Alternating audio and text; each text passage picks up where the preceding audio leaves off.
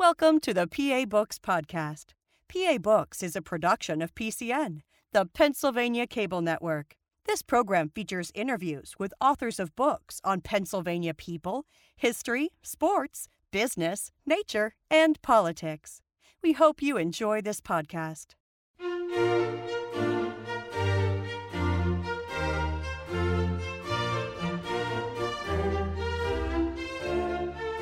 This week on PA Books, Colin Calloway, author of The Chiefs Now in the City. Colin Calloway, author of The Chiefs Now in This City. Who are the Chiefs and what city are they in? The chiefs are members of Indian delegations, sometimes individuals, but uh, more often in groups, who visited early American cities uh, in colonial times and then uh, in the first years of the Republic uh, to do business. But my interest in them was really to try and find out as much as I could about what they were doing when they were in town, when they were actually not doing business. Because a lot of them were there for a very long time. They may have come to meet George Washington and they perhaps met him twice, but stayed for weeks. Uh, so I was intrigued as to what were they doing and why were they there. And so the, the title of the book, The Chiefs Now in the City, was a title that I lifted from early American newspapers. It was almost a code word for this is what the chiefs who are in town are doing. And they would not only report what they had been doing, but often sometimes make an announcement of what they were going to do. The chiefs now in the city will be attending the theater tonight. So if you want to see these guys, this is the place to go. What period of time are you talking about? Yeah, I am looking at um, from the 17th century at some vague starting date to a definite finishing date, which is 1800. And the reason I chose 1800 as the end date was not only is that a nice round number uh, for finishing a book, but of course it's also the date when the capital of the United States moves to Washington D.C. And there have been there have been books written about Indian delegations to, to Washington D.C. And I wanted to make mine uh, the early American cities. While the, the Indian people are dealing with the different colonies, and then with a nation that's still in the process of formation. Why would these Indian groups have visited these cities? Lots of reasons. Um, of course, Indian delegations visited cities to make treaties in which they ceded land to colonial powers or the early national government. But in the early period, not as much as when we see Indian delegations visiting Washington in the 19th century. Indian delegates would have visited the cities to make pacts of friendship, to form alliances, to renew alliances, because in Native American diplomacy, you did not simply make an alliance, declare yourself friends, and then you were friends for life. This was something that had to be renewed, and it often had to be renewed in the place where it was originally established. Um, they would make tra- trade agreements. Sometimes they would come on particular diplomatic uh, business.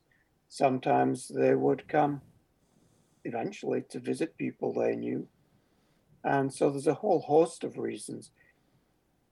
And it's a regular feature of early American history and one which I think we we we don't pay enough attention to because we're so accustomed to the notion that cities as these symbols of Western expansion and if, you know, civilization, as they were held up, were places that Indian people retreated from rather than places that they went to.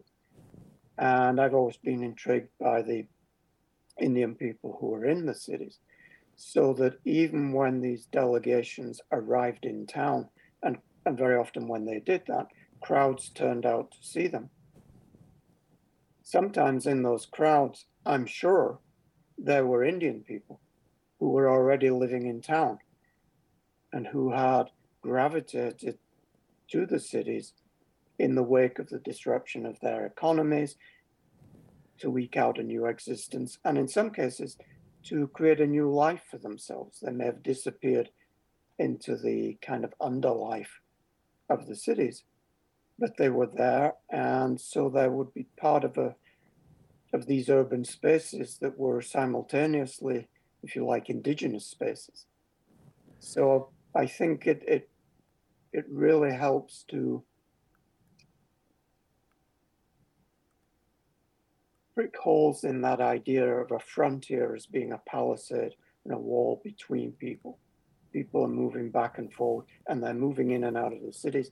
And for Indian people coming to these colonial early American port cities, this is very much a, a different world. And that's why I implied in the title that this was for Indian people a frontier just as much as for non Indian people going west, they encountered a frontier. I want to ask you about a title in uh, a word in your title, chiefs. What what constituted a chief? Yeah, and I talk a little bit about, about this in in the book because it's a very vague term that we use a lot. And when I say we, I mean me as well, of course. Um, using it simply in the term of a leadership role. Europeans and Americans use it all the time. But that term obscures a lot of many more specific roles that native uh, leaders had. You could be a war chief. You could be, if you like, a peace chief. You you you could have uh, your role could be to create and maintain harmony within the community. Your role could be to act as a mediator or a go-between with other communities. There were chiefly roles or leadership roles that, that women occupied. And a lot of these differences kind of get glossed over when we use that term chief. Um, and it was also a term that the Europeans who used it sometimes also had a hand in creating the people that they recognized as chiefs by giving gifts to certain individuals, symbols of authority to certain individuals, or choosing certain individuals to be the go to people with whom they discuss business. And yeah. that might be somebody not deserving of a, of a uh, if you like, a chiefly title in a traditional role. But the very fact that the Europeans are speaking with this person in a world where increasingly the Europeans are important elevates this person in importance. So there's a lot of complexities there. You, you, I have to read this quote. You quote William Penn as they, they move by the breath of their people. Now, yeah. did, did the Europeans try to change the role of the chief into the way they understood a, a boss of a group to be, as opposed to the way the Indians understood? Yeah, I, th- I think they did, and I think part of that, part of what's going on, that is part of what's going on when Europeans are designating certain individuals to as chiefs, because they're also designating them to act as chiefs as they understand it. And of course, this is a an aspect that, that generates quite a lot of confusion and, and, and, and difficulty because Europeans would say, well, we made a treaty with your chiefs, and your people have not adhered to the chief, uh, treaty. And the Indian leaders would say, but we cannot speak for our people. We can only bring this agreement to them and have them agree with it or not. And Europeans would, would scoff at that while at the same time having the same difficulty themselves because they were no more able to control their citizens out on the frontier than Indian leaders were able to control their young men. The difference being that the Indian leaders would, would often say, not only we cannot control our young men, we do not control our young men. That's not how it works. Oh, you, you mentioned also women's role in chief, and I want to read you this. You say Europeans underestimate, ignore, or dismiss the leadership roles exercised by women, um, exercised by women in colonial society. You don't hear much about women's role as chief. Can you talk a little bit about that? And I think one of the reasons you don't hear about it, of course, and this is an inherent problem in doing Native American history, but of course in doing Native American uh, history that uh, pertains to women, is that the records and most of the records are not only produced by white people, but they're produced by white men. And if you're a, a, a colonial male going into Indian country to do business, you're going there looking to do business with the people who are responsible for hunting, trading, warfare, diplomacy. That's the realm of men. So they tend to ignore and maybe not even see women whose roles are much more um, important in uh, agriculture, raising raising families, etc. And again, the very fact that the colonial powers and their representatives ignore the women actually, I think, has a negative impact in reducing the significance of the women. Um, but they are there, and we, there are glimpses of them even in the records produced by non Indian men who will talk about uh, Nancy Ward of the Cherokees or Molly Brant of the, of the Mohawk as people who have in, influence. And I think what we're getting when we, we see those uh, few words is just a glimpse of a, a, much deeper world where women's roles are important. And obviously, in Haudenosaunee or Iroquois society, women's roles were um, were key in the um, choosing and installing, and even in some cases, the removal of people we might call chiefs.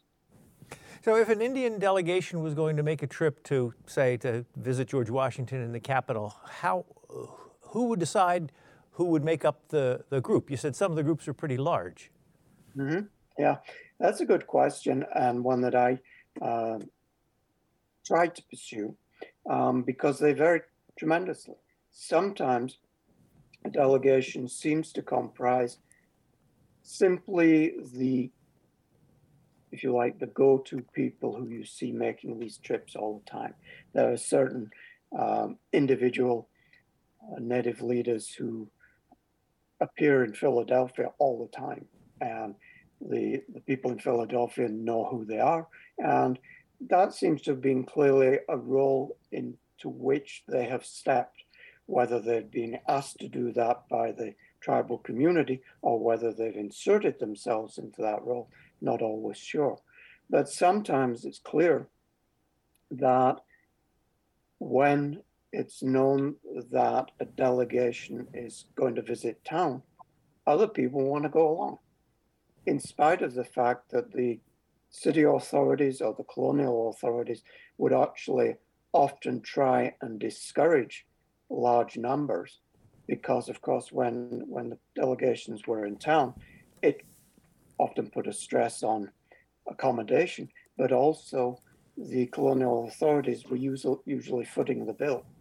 And some of these delegations um, reached into the hundreds because they brought women and children accompanied them well, you write about Pittsburgh, one of the cities that they visited. You said the, the, uh, the, community grew up outside its walls and never reached more than a few hundred people before the end of the 18th century when 1,136 Indian men, women, and children turned up for a treaty conference. Their encampments would have dwarfed the embryonic settlement that turned Pittsburgh temporarily into an Indian town. So these are 1,136 is a lot of people to arrive for a, for a treaty negotiation. Sure. And of course, Pittsburgh, uh, what we're actually talking about is, is Fort Pitt, and it's a pivotal and important um, post uh, and location. But of course, it's a long time and a long way from being the industrial giant that it becomes in, in the 19th century. Uh, and I think that's one of the things we have to tweak our imagination a little bit to rethink America as it looked then and rethink some of the places that we automatically assume were these enormous cities. And of course, um, even the big cities were not enormous cities by our by our standards. So, on more than one occasion, a large Indian delegation arriving would not only introduce a large number of strangers into town, it would alter the whole composition of the town. When you look at the the great peace of Montreal in, right at the beginning of the 18th century, hundreds of Indian people descend on Montreal uh, at a time when Montreal is, is still a very small uh, French town. Um, so there are, I think there are instances where these towns actually could become Indian towns for a time. You said there was one, one Indian town in North America that had a population of about 20,000. So how, so there were not necessarily small communities out there, but how big was, would, mm-hmm. Philadelphia have been compared to the size of the, the Indian towns? Well, I think that in the example that I use early in the book, I do a kind of quick helicopter tour across pre-contact Native America, picking out some places that we could recognize by our standards as large urban spaces. Uh, different definitions of cities, but the, the famous one, of course, is Cahokia, which is where East St. Louis uh, stands, which in the Middle Ages was at least as big as London. And so the idea there was just to help us to remember that towns were not a European import. Indian people lived in towns, contrary to our notion in popular culture that Indian peoples always lived in tiny villages. They were just hunters and gatherers. Because even in the 18th century, there are substantial large Indian settlements where thousands of people are living in the in, in that area, whether it's the Mandan Hidatsa villages on, on the upper Missouri or um, you know, in the 17th century, Wichita villages in what is now Kansas.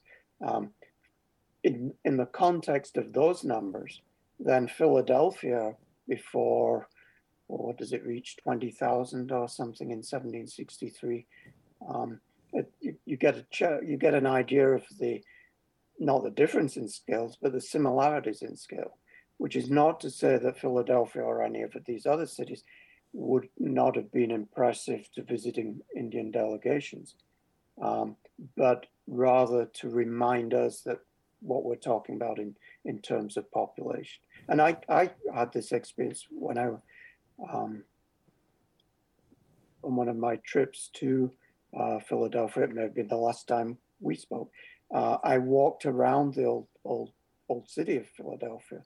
And of course, what struck, struck me is how walkable that is because it's relatively small. So if you have an Indian delegation in town for a number of weeks, probably they're going to see all there is to see, and everybody's going to see that um, because it's still that kind of face to face urban space. I think that that's uh, perhaps somewhat different from, from, from how we might imagine it, given our sense of cities always being enormous and uh, noisy and all the rest of it. Well, if you're living in Philadelphia at the time, how, how often would you have seen an Indian delegation pass through town? Well, I was giving a talk just the other day, and I, I, I used the phrase uh, you probably couldn't have stepped out to go and buy a loaf of bread without bumping into an Indian delegation. And of course, that's not true. But what I was thinking of in particular was the early 1790s, um, especially the first administration of George Washington, where we know um, that on what in one week, I think it was in November 1796, George Washington had dinner in his uh, official uh, residence with four different Indian delegations on four different days of the week. So that means that there are multiple delegations in town at the same time. On another occasion, a delegation of Indian people from what is the Ohio country essentially is getting a tour of the city and they're visiting Peale's Museum. And they bump into a delegation of Southern Indians, Choctaws, Chickasaws, and Creeks, who are also in town and are getting the same tour. So um, my comment was an exaggeration, but it's not a total exaggeration. These delegations would not have been a rare occurrence. They were frequent, and I think they were frequent because they were important. And the reason that George Washington invited Indian delegates to dinner was because he recognized they were important because Indian nations were still powerful and the United States was still not. Did, did all these various Indian nations that were visiting get along with each other? Or were there some tensions um, there? There's some tensions. There are cases where Cherokee Indians and Creek Indians visiting Charleston, South Carolina, um, are kind of rubbing up each other. There's some tensions about whether how they're going to house them so they're not living uh, too closely. And when those Ohio Indian delegates bump into the to the Southern Indian delegates, there's a worry because this is just after the um, wars between the Northwest Confederacy in the Ohio country and the United States, in which the Chickasaws had actually sent warriors who acted as scouts and allies of the American army. So this could have been, um, it was an awkward moment. It could have been a lot more because there was some uh, old grudges there. So that was something to take into account, both for the Indian delegations and for the colonial or um, national government, because this is not a world in which a colonial power is dealing with Indians. It's a world in which there are multiple Indian nations conducting their own foreign policies, sending their, if you like, ambassadors to places like Philadelphia. And the colonial power who receives them and deals with them has to understand the ramifications of the different tribal foreign policies and at the same time be aware of the fact that these ambassadors from tribal nations may well be playing them off against another colonial power. Very often in uh, the instances where Indian delegations in Philadelphia will meet with British colonial officials and, and the British colonial officials will give them gifts as was appropriate and part of the protocols uh, and rituals of, of diplomacy. And the Indian speaker would say, Well, thank you for your gifts. It's not very much. It's not like what the French give us when we go to visit Montreal. Veiled threat. Uh, and then the English step up and say, Well, let, let's let us give you something more. Um, more often, what was going on, I think, was that Indian uh, delegates, Indian politicians, were keeping their options open and maneuvering their way through a very dangerous colonial world, but recognizing that they, they still had some control over their own um, situation in that world. Well, during this period of time that you cover in your book, the, the, the, French and Indian War happened and the American Revolution happened, and different Indian nations allied with either the French or the Americans or the English. Uh, and not necessarily with each other. Because when they would come to Philadelphia, was that kind of put aside, like let bygones be bygones, or, or were there just some irreconcilable differences there? Well, I think there's um, they're never put aside, um, but there are some. It was possible to meet in a time of conflict. There are rituals and protocols um, and philosophies of peace by which Indian people operate.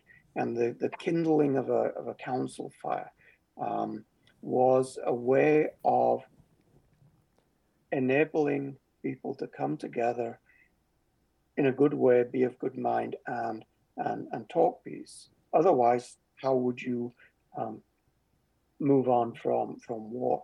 So sometimes delegations are in Philadelphia while the war clouds are gathering, um, or even during the war itself, and that sometimes makes just getting to Philadelphia dangerous for them because they're on their way to Philadelphia, traveling through um, settlements where people have or, or still are uh, engaged in conflict, have had raids by Indians on their farms and families. Maybe not the same Indian people who are being represented in Philadelphia, but it, it, it creates a very volatile and, and dangerous situation.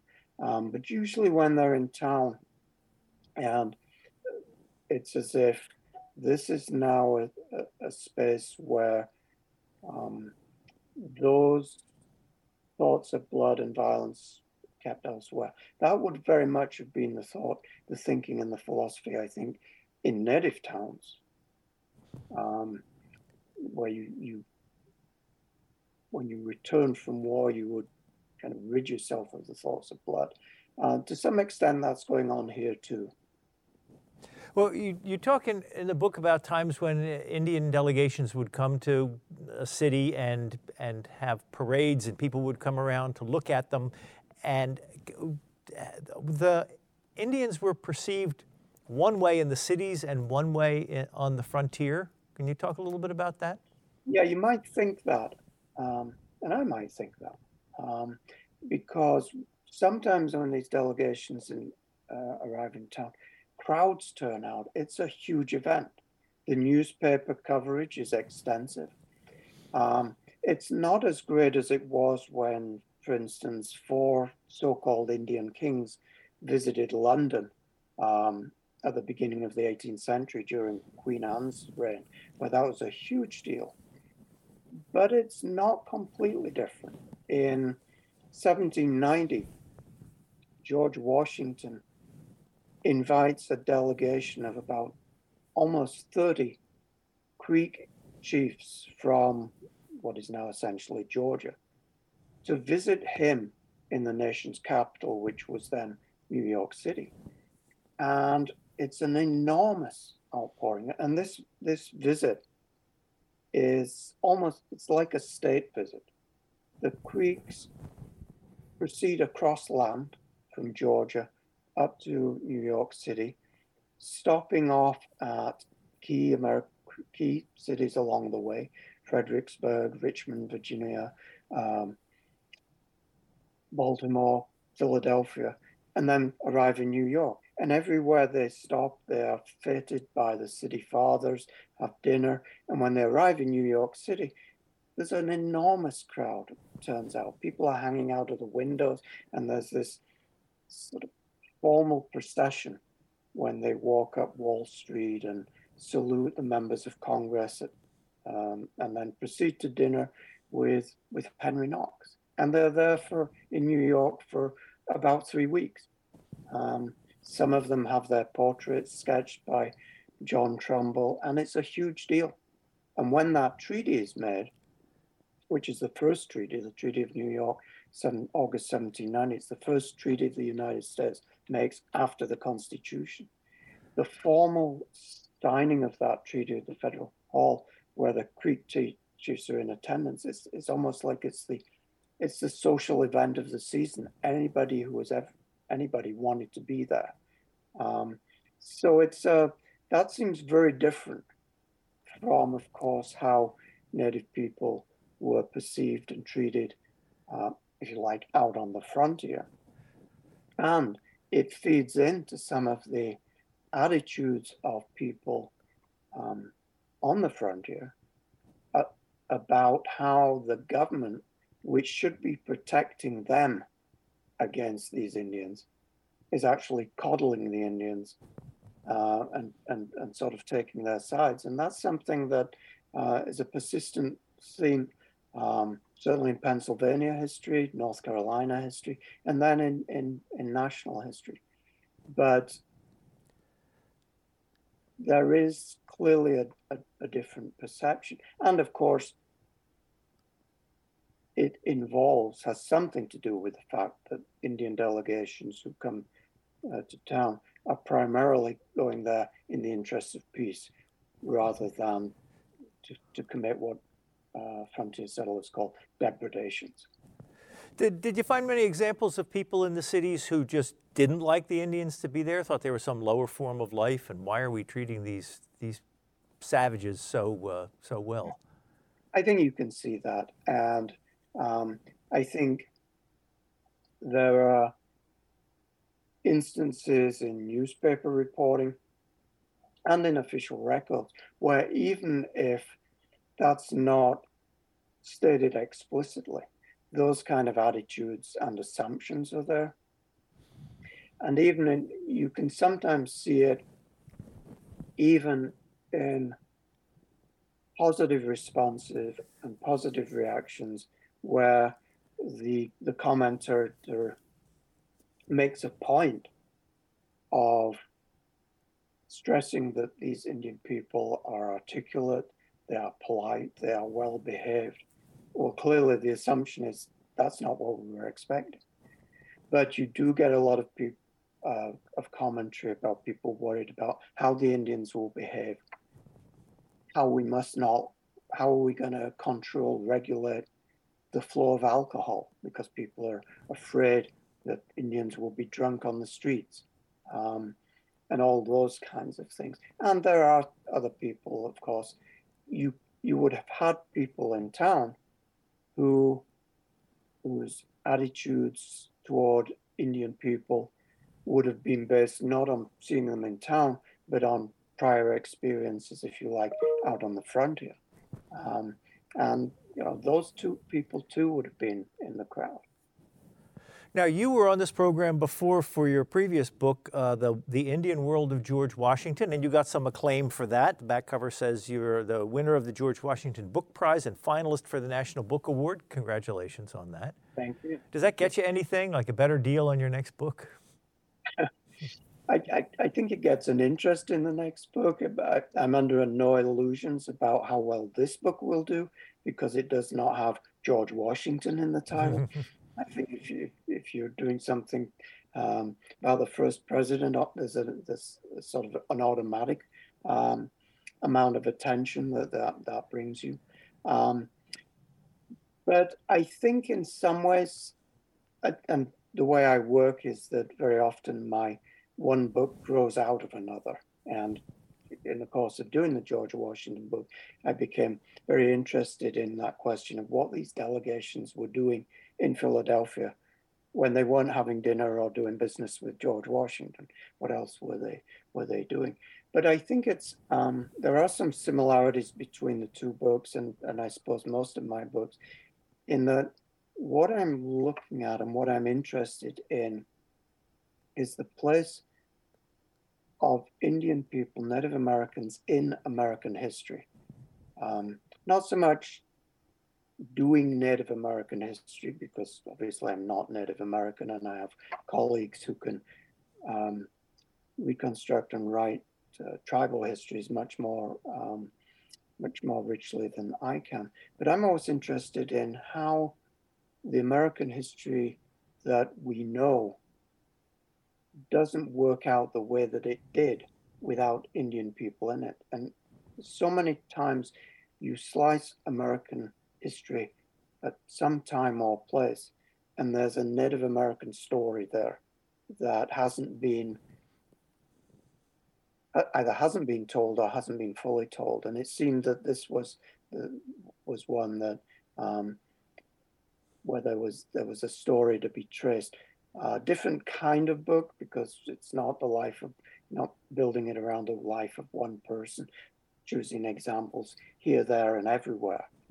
But um, that book was called The Indian World of George Washington. And I suppose now what I'd say after doing that, uh, doing this book, would be, be that the Indian world of George Washington was also sometimes in the same town where George Washington was. He didn't he didn't always have to go out to the Ohio frontier to meet Indian people. They came and met him. What did George Washington think of Indians? Um, that's a great question. There's very little in George Washington's writings that would display the kind of interest in American Indians that, say, Thomas Jefferson had. And Thomas Jefferson had a very sort of, I suppose, intellectual kind of interest in Indians as, as he would say it, a, a doomed race. But he was interested in their language. He was interested in excavating their, their mounds and that kind of thing. I didn't come across much of that uh, in George Washington's writings. George Washington, as far as I could see, was primarily interested in the land where Indian people lived uh, and was looking forward to a day when they weren't living there and that land was belonging to him or to Virginia or to the United States. Having said that, George Washington did spend a lot of time and energy thinking about Indians and writing about Indians and worrying, I would say, about what kind of Indian policies and record in Indian affairs this new nation that he had helped to create would have. And he and Secretary of War Henry Knox have a lot of discussion about this. The question is not, was never, I think, will we be taking their land from them? I think that was just a given. Washington understood that his new nation, in order to grow and, in fact, in order to survive, had to keep expanding into Indian land. The question for him was how do we do that with the minimal um, negative impact on Indian people and do it in a way so that this new nation, a new arrival on the world stage, looks good, to put looks good to its own citizens, looks good to the nations of the world, and also, I'd say, looks good to posterity. And of course, what he'd set himself there was, I suppose, an impossible task.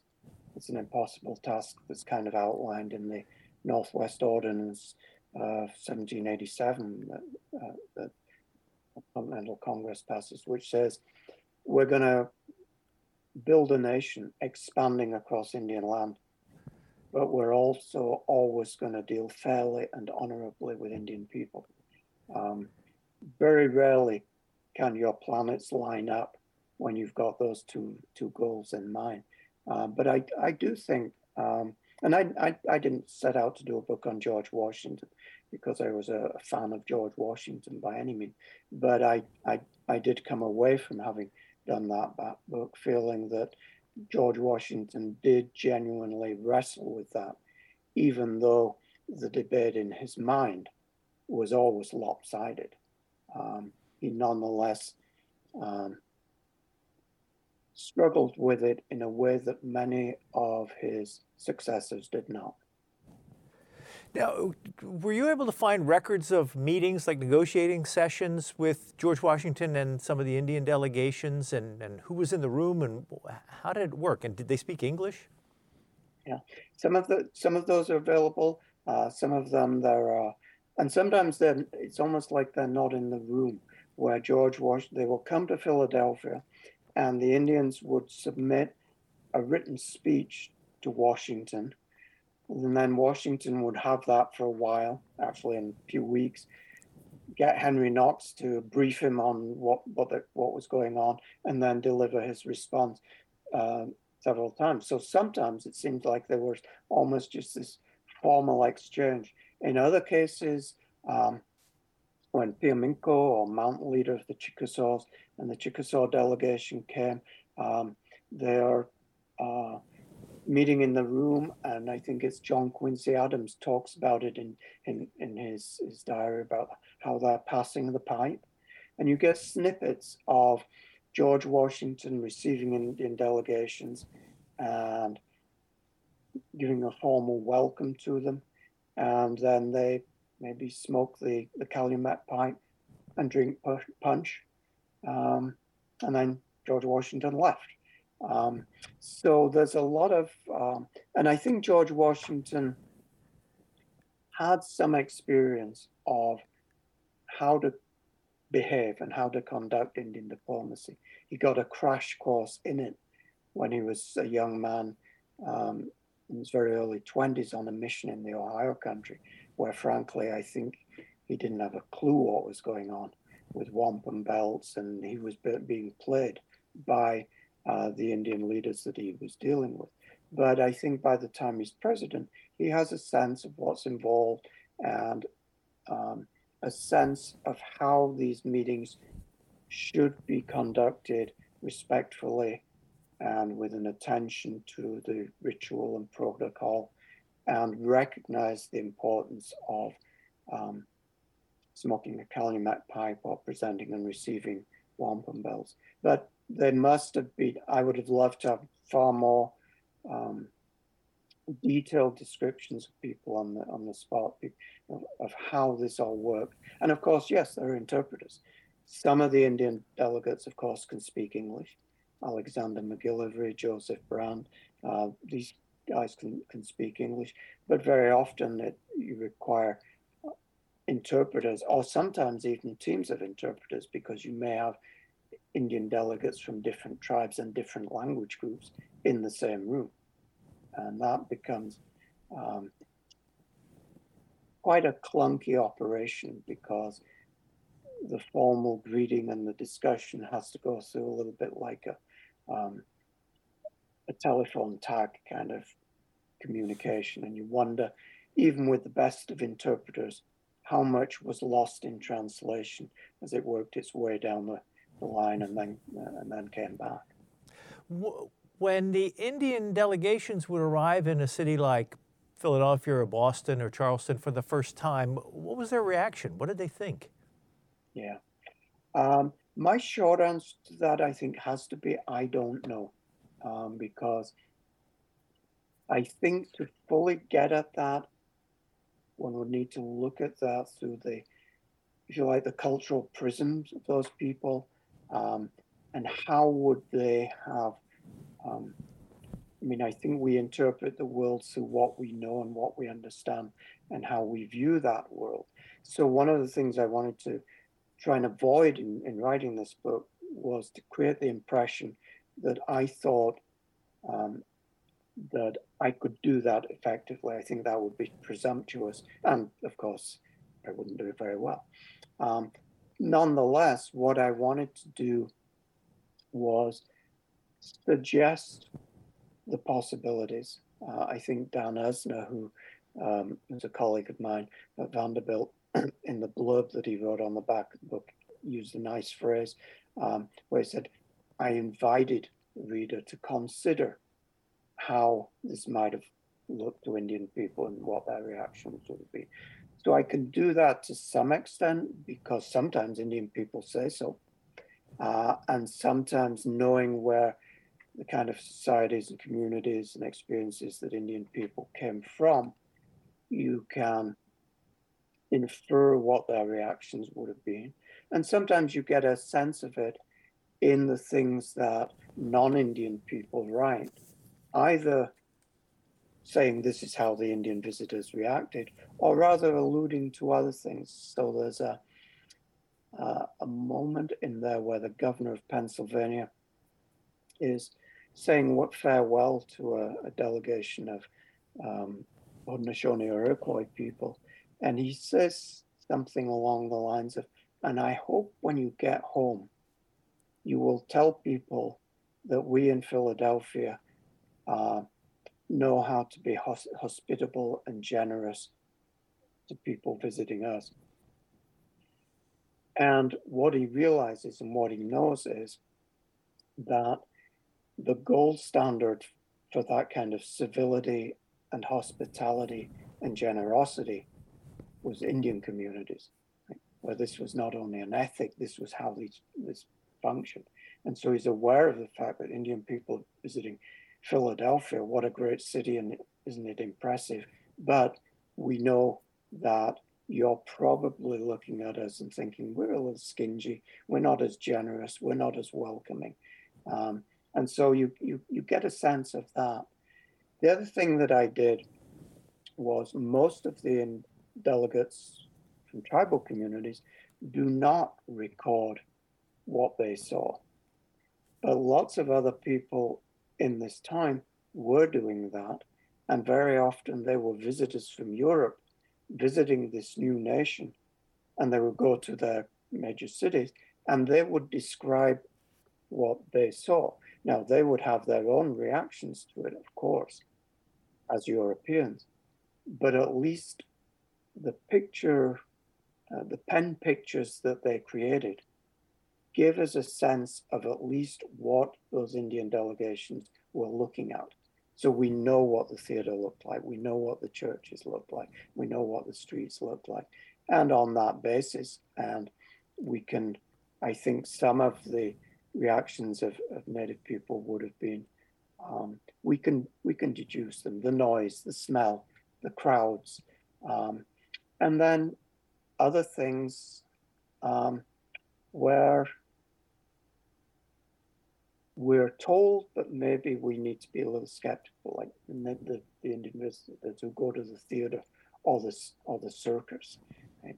they they are supposed to be all open mouthed and wonderment but there's a nice extract in a journal by a, a British guy, it's actually an Irishman, uh, Isaac Weld, who is at the circus. I think he's at the circus. Yeah, he's at the circus where the Indian delegations are at the circus.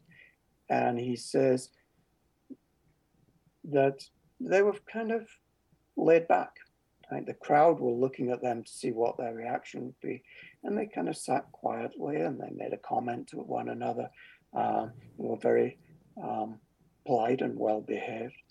And then Weld says, but apparently he was staying in the hotel. He said, but once they go back, got back to their rooms uh, and could relax, they were digging each other in the ribs and laughing about the things that they'd seen, probably laughing about the people who were watching them watch the, watch the circus. Uh, so you get glimpses of this. And I think that's an important little passage because it just reminds us that it's very easy to think that Indian delegates coming to the city are in this goldfish bowl where everybody's staring at them, looking at them, saying, How are they going to behave? What do they do? They're kind of exotic. But of course, they're looking at the people they're meeting and the scenes they're seeing, and they have their own reactions, which they're diplomats, so diplomatically they keep things to themselves very often. I want to read one thing you say. Indian people had a reaction in the 18th century to American cities, centers of commerce whose primary purpose was the business of making money. According to John Heckewelder, they wonder that the white people are striving so much to get rich and to heap up treasures in this world which they cannot carry with them into the next. Such behavior ran counter to values and practices in native communities. So the perception of money and the value of money was very different between the two cultures. Yeah, and it's changing um, because, of course, in and even the concept of trade, uh, trade in, in native communities is an exchange of gifts. That doesn't necessarily mean that those gifts have to be of equal value, and you're not indulging in this to try and get one over on somebody else. The exchange of gifts very often had a, a, a different purpose, and that was to establish a relationship and friendship uh, and trust between people. Of course, when European traders arrived with European trade goods and European market practices, uh, first there's a um, there's a collision, and very often, of course, Indian people are exploited in that. But of course, these things feed into into native society. So, for instance, the the Creeks that I mentioned coming to New York, Alexander McGillivray, who was the um, principal of the uh, Creek delegations, was a um, he's part Creek, but his his father's Scottish, and he'd had an education in Charleston. So he and some other Creek, Creek people at that time, they are making that move towards a more of a, if you like, a market economy. Um, so this is in, in, in flux, and I, I, I wouldn't want to create the impression that Indian people are uh, always in with this value system coming up against Europeans who are always of, of, a, of a different value system. But it's something that they would have seen in sharp relief in, in the cities. And there are comments from Native people or comments made for Native people by people like Heckewelder, where they may be actually delivering more of a criticism of white society than an accurate account of, of Native society. But where they say, you know, the, this is, um, what's, what's the William Wordsworth uh, phrase, too much getting and spending. And that, of course, was, was different to how Native communities functioned and how Native relationships should function. I have to ask you about something before we run out of time, and that's something you said right in the beginning that, that fascinated you about this is when the Indian delegations were in the cities, what did they do in their spare time? Yeah, and and I wish I could find more of that. Um, and they, if they're there for a long time, they've got to be doing stuff.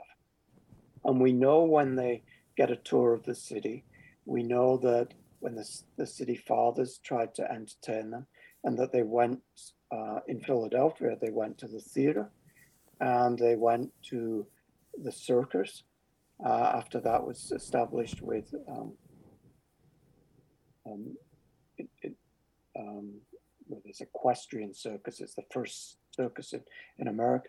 That kind of stuff gets attention in the press.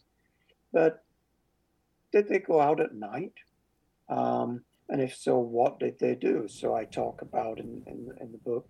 Um, and one thing they would have encountered, because certainly European visitors to Philadelphia and New York encountered them if they walked out in the streets at night, was sex workers. They would have seen that. That's all we know. Um, but that's a different, there's an underside to the city. There's a, a view of the city that you get in the official records and the newspapers. But I was left wondering more about how did they experience not just the underside of the city, but the day-to-day life of the city. They must have gone to the, the market in Philadelphia.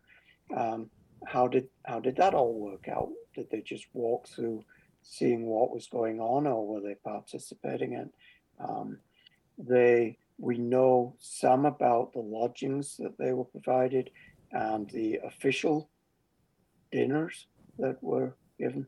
But what happened? Did You step out for a sandwich. What happens? Um, so I think that's where I found. I think that's probably what it interested me, uh, got me into the project, and it's probably still what left me most frustrated in in, in finishing the book. That I I couldn't get more of that and get a real sense of the um, the texture of these meetings on the street, if you like. Let me read one more thing that you wrote. Colonial authorities took steps to keep Indian visitors entertained, but the visitors were also part of the entertainment and they knew it. And you use the phrase Indianness, like they were playing Indianness while they were there. Yeah. And it gets to this whole notion of um, what constitutes Indian and what uh, role that plays.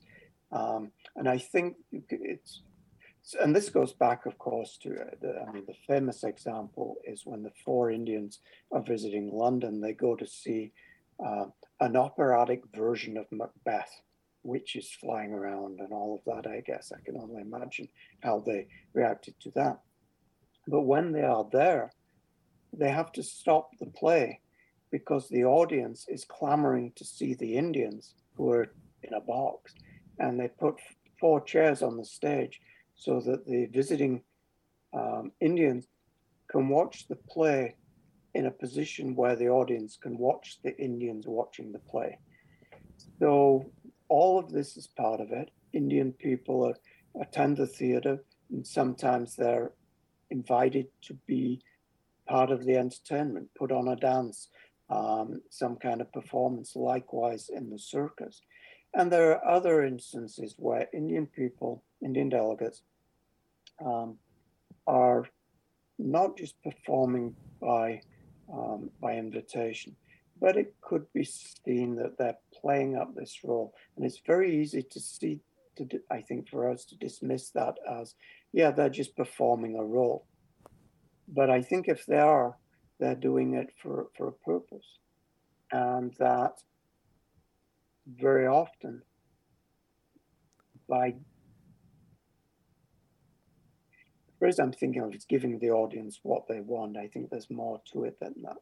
But it establishes in a non Indian audience a kind of a sense of an authenticity. At the same time, and I, I think this is true going right up into the Indian people who uh, participated in Buffalo Bill's Wild West shows. You're also putting on public display aspects of a culture and a way of life that's supposed to be disappearing. Um, and it's not, it's alive and well and, and kicking, and here it is in, in, in town. So I think that some of these things, and I have no way of getting into the uh, minds and calculations of, the native people in town. Some of these things are part of the whole package that they are bringing to this encounter, that they are diplomats. And I would say it's perhaps no different from if, you know, if Princess Will and Kate visit the United States, they're terribly British because that's what their audience expect and they, they like to see that. Um, and I think just it, some of it is, is just that. But I actually go further and suggest in the book it's, it's actually more than that. It's maybe even a demonstration of sovereignty and a reminder that we are members of a tribal nation. And as diplomats, and this is true in the American period, of course, as diplomats, if they're coming to meet a treaty, make a treaty, a treaty by definition is an agreement between two sovereign nations. And I think we often forget that looking back at the history of especially US Indian relations, where those treaties were so often instruments simply to dispossess Indian people. Um, but there is in them that recognition that's important. Well, that's going to have to be the last word. We're out of time. We've been speaking with Colin Calloway. He's the author of this book, The Chiefs Now in This City Indians and the Urban Frontier in Early America. Thank you very much. Thank you. Always a pleasure. You've been listening to a podcast of PA Books, a production of PCN, the Pennsylvania Cable Network. Full episodes of PA Books, as well as other PCN programs, are available to stream with the PCN app. Visit PCNTV.com or the App Store for details.